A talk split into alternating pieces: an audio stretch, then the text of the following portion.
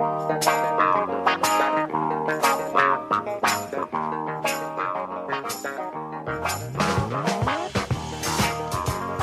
forget our podcast available everywhere. Just in any search engine, just type out Speaking Out America podcast and you'll find it. And also be sure to join us weekdays at our new time, 9 a.m. to 10 a.m. Pacific time, here on crntalk.com. And we are talking a little bit about the movies. Also, a little bit later on, we're going to be joined by Reverend James Harden. He's got some new information. He actually sat down with Ron DeSantis not long ago to talk about what he's looking for in a president. Interesting to note today, the polls came out. Trump still 50% ahead uh, of the Republicans. DeSantis around 28%. See, the thing that people don't get, and, and, and the, really right now, the polls are worthless. Polls are really worthless because it's too far ahead. Nobody's made their final decision, although I think you could argue that the, uh, the intensifying hatred that people have for this administration uh, is driving the desire to put Trump back in office. That's clear. We have an immoral federal government. It's immoral. If there's this much trafficking going, if they were a moral government, they would be preventing people from coming over the border in mass, bringing with them child predators, drug cartel members, drugs themselves that are being funneled in via Chinese labs. If we were a moral country and Mayorkas was a moral man, he would be morally indignant by what's happening. Same with with uh, Biden. Oh, you know, there's a there's an article surfacing around. It won't be out there very long, but it's a, a tell-all. I believe Axios about how Joe Biden oftentimes will lose his temper, and he berates people in private. People don't want to deal with Biden because he'll snap at them. I've often uh, said that Joe Biden is a man who is vindictive uh, he is embarrassed about his dad not being successful. I think he got teased. I think that he, uh, for some reason, he was chosen as a politician from this little state in Delaware. And, you know, Delaware is what used to be the credit card capital, I think. Now everything shifted to Iowa or South Dakota. But uh, Joe, Joe Biden ran opposed. Nobody ever, he, he made a career out of being a senator, a powerful senator. And uh, but you see him in operation now, and he's spiteful. I think losing a son, losing his wife. I think getting accused. He's like, you know who he's like? He's like that scene in A Few Good Men, Jack Nicholson or Colonel Jessep. It's like, how dare you question my authority? I have a greater responsibility than you can possibly fathom. You have the luxury of not knowing what I know. And my existence, while grotesque and incomprehensible to you, saves lives. That, that's, that's Joe Biden. Very condescending, doesn't feel like he, he lies to the American people with a smile. And he knows he's lying, which means that, you know, if you want to know if someone is moral, only a moral person could be offended by immorality. Only a moral person could take offense at seeing an immoral act. And you see that, that Biden clearly is on the take. You see that he's made a lot of money. He's not being honest with the American people. And the media is backing him up because they want a place at the table. You know, Kim Brown over at ABC, she wants Mary Baker to get on Air Force One because she knows that if Mary's got the scoop, her ratings go up. That's all this is about. This is about having a place at the table. Yesterday, they had Ginger Zee giving us this update of the floods from the Northeast, citing that it's because of human made climate change. I almost fell off my rocker. You know why she says it? Because Ginger Zee wants a, a, a seat at the table. She's in on it. She wants everybody to believe that it's okay to lose your rights, like Bill Gates. People are the problem. People cause these floods. And what do we do? Slop it up like, uh, you know, porridge. And uh, but getting back to the sound of freedom, there's a real pivotal moment going on in this country, and this is what I observe because I'm celebrating the fact that next week Tom Cruise is going to come out and he's going to make another hundred million dollars off this movie and it's going to piss the people off on the left because they're sitting there going, they're making all these stupid remakes, they're making all these virtue signaling movies that mean nothing to anybody. They're they're targeting and grooming. They got this new Barbie flick that is a specific grooming mechanism to recruit young people into this idea that it's okay to be transgender or lesbian or gay. This is what this is all about, and this is the trash that comes out of Hollywood. So, yeah, I'm going to be celebrating Tom Cruise next week, and I'm going to go see Sound of Freedom this week with my daughter. You know why? Because I want to stick it to the left. I want to say, stop messing with me. Give me what I want. And, but while you're at it, grow some, some huevos. The people in Hollywood make me sick. And I grew up there. My roots are from Hollywood. I loved the Hollywood machine. I used to walk looking around for celebrity. I loved it. And now it's trash. So let's celebrate pe- people like Tom Cruise. And you know why they continue to be successful? Because they don't do what Hollywood does because his instincts are right. You said he was being transferred because he was in grave danger. That's correct. You said he was in danger. I said grave danger. You said, is there I any recall other... what I I said. I can have the court reporter read back to you. I know what I said. I don't have to have it read back to me. Lieutenant Kendrick ordered the code red, didn't he? Because that's what you told Lieutenant Kendrick to do. Object! And when it went bad,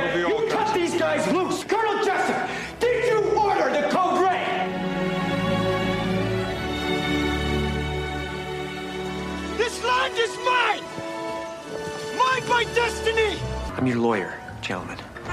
Whether I like it or not, I can't talk to the government about you even when I'm no longer your lawyer. That would be breaking my word. I'm not gonna do what you all think I'm gonna do, which is gonna just flip out! Help me! Help you. Help me. Help you. Show you the money. Louder! Show me the money! Show me the money! You complete me. You know what? Uh, you know, there's great clips from just a snippet of Tom Cruise movies. Look at this. Look at this resume. A Few Good Men, Jerry Maguire, Rain Man, Mission Impossible plus seven, Edge of Tomorrow, which I still watch every time because I just love the action. Uh, Maverick, Top Gun, uh, Jack Reacher, one and two. I think they have three. Oblivion, eh. Valkyrie, great movie. I could watch that anytime. Tropic Thunder, one of the best Tom Cruise characters I've ever seen. Collateral, great movie with Jamie Foxx. By the way, Jamie is supposed to make an appearance uh, after his heart or brain. I think he had a brain uh, hemorrhage. Minority Report with Steven Spielberg. War of the Worlds, which I just recently saw again.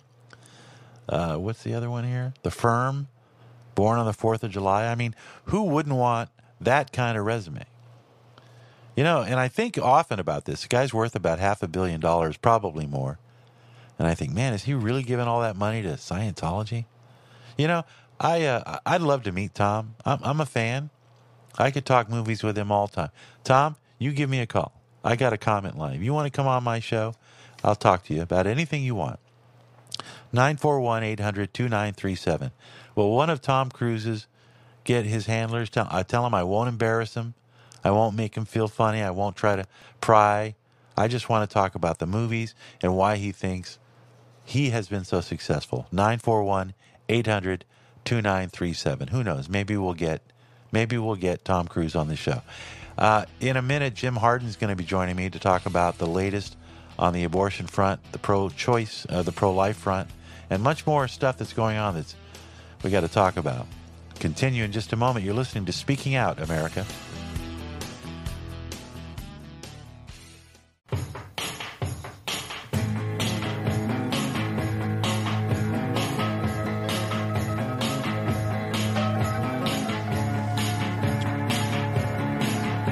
I want to read to you Matthew Desmet. I follow him on Substack. Matthew uh, is the guy who wrote about that mass formation psychosis that we were all under the spell when uh, when we were dealing with the fog of the pandemic and COVID and being driven to fear by our media and being told that uh, every one of our neighbors, even our kids and our family, could kill us. Remember all that? I remember it. Um, I'll never forget it. And he writes a good article about censorship today. And of course, this is front and center what's happening with our government that we've learned recently. And last week, a ruling was made by a Missouri judge who declared that the government has no right, no right to pressure or censor free speech in America, even if it's on social media. And strangely, the left is uh, caught up in this idea that they have to protect the people from misinformation or disinformation. Think about that for a moment. Somebody else wants to decide what you are able to see because they're afraid that you are so stupid that you will just believe anything. And then you'll go out and do some violent act. That's always the argument against free speech. They've been using that argument in Scotland, in England. You know, now it's risen to the level where your speech cannot offend anyone. If you offend someone, that is seen as an act of violence. So the governments of the world are coming up with all these great tools to censor information. The UN has 100,000 employees whose job it is is to scour the internet and put up red flags for things that are against the narrative of whoever is setting the narrative. Probably the uh, World Health Organization, uh, the Inter- International Monetary Fund, perhaps, the EU, Belgium. I mean, the elites are there and they are calling the shots. And a lot of the funding comes from, guess what? George Soros and Bill Gates. Billionaires. I said last week, I said, where are all the conservative billionaires that are funding protests? Where are all the conservative, rich billionaires from the right who should be out there doing what George Soros and Bill Gates are doing on the left, which is basically corrupting everybody with money to push forward their agenda? An agenda that is so wild that they're even coming up with these ideas about how to shed sunlight from the sun to prevent global warming and they think they can do it without any consequence. You know, the road to hell is paved with good intentions. Hello?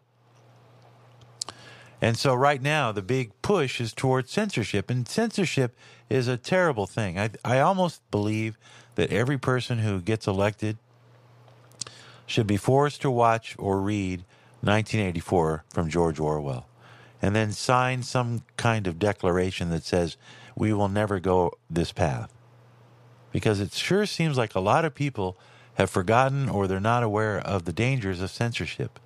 You cannot have a free society when you have busybodies who are going around incarcerating people for speaking their mind. There's a reason that our founding fathers gave us the First Amendment. And they didn't give it to us, by the way. It's our God given right to be able to speak. It's our God given right to express our opinions in the public square. And today, the public square is social media. It doesn't mean that anybody can get on the radio or television and spew a bunch of garbage endlessly without being critiqued, but let the market make that determination. Uh, I, I used to have a problem with the way the movie makers would rate movies. And they would give a, a movie an R rating because it showed a little bit of a breast. Which, but you know, that was the regulatory system back then. And it was a, I don't know, a common agreed upon level of decency. You know, maybe they were right. Maybe it was better to censor things of of, of a uh, moral, uh, visually moral. You know, uh, the breast or the breastfeed. But you know, not that I have anything against breast, but I think it, what it meant was there was a, a, a commonly well understood among all Americans that this is decency, this is the line, and you don't cross over it mainly to protect children. Because you don't want children to grow up with a false or an erratic sense of what morality is. And right now they're having drag queen shows, and that's okay. And they're having uh, pride parades, and you have men showing their genitals at library reading parties, and they're saying things like, We're coming after your kids. How do you expect people to re- behave? People on the left say, Oh, you know, the people on the right are so homophobic. Well, what do you expect? You know, when I was growing up, if, if there were people acting like they do today, they would have been arrested and put into jail for lewd behavior. Now, lewd behavior has been normalized, and that's the problem. And people who are against it are censored. So, Matt, Matt Mattias Desmet writes that it might not be such a bad thing to hear dissenting voices about Ukraine. Not because I want people to support Putin, but because there would be few wars if everyone made the effort to periodically listen to the supposed enemy. That is exactly what is made impossible by current censorship. For example, Noam Chomsky, known liberal, has said that it was easier to listen to Western channels in the Soviet Union under communism than it is now to listen to Russian channels today in the United States. You can be flagged if you forward some email from someone or post something that came from the Ukraine that shows what's really going on there. But people in the West are being shielded like little children. Uh, Mattias goes on to say Chomsky knows a thing or two about censorship. He's written a very sophisticated theory about it. Censorship arises through a multitude of psychological, economic, and sociological mechanisms. Being able to see the complexity in the rise of censorship is important. This is how you avoid the paranoid belief that all censorship comes about through a single centrally controlled grand conspiracy. It's also how you avoid the reverse, the radical denial of centrally controlled censorship. Psychologically, the two are connected. As long as there are people who don't see conspiracy anywhere, there will be people who see conspiracy everywhere. And it's a great Substack if you can find it. It's entitled Is There More Censorship from Mattias Desmet? And you'll probably find it on Substack. But I'll make a further observation about why the American West, or many people in the Western society, are falling for this idea of censorship. It's because they don't want to take responsibility for asking questions. It's far easier for a human being in today's society to just hand over all responsibility to the experts, to government officials, to government agencies with alphabet letters because they're the experts. So a person naturally will take a vaccine because they trust the experts. They trust the medical community. They don't see that the profit mode, motive has completely destroyed the healthcare industry. What they see is a paternalistic relationship between the government and the citizen, where the government basically takes all of your worries away. You don't have to worry about anything anymore. We're here to help you. And what ends up happening is people will slowly start to become like children, and they'll not question any narrative. And that's what time we're in right now. Be right back. You're listening to Speaking Out America. Dr. Uh, Reverend James Harden joining me in just a moment.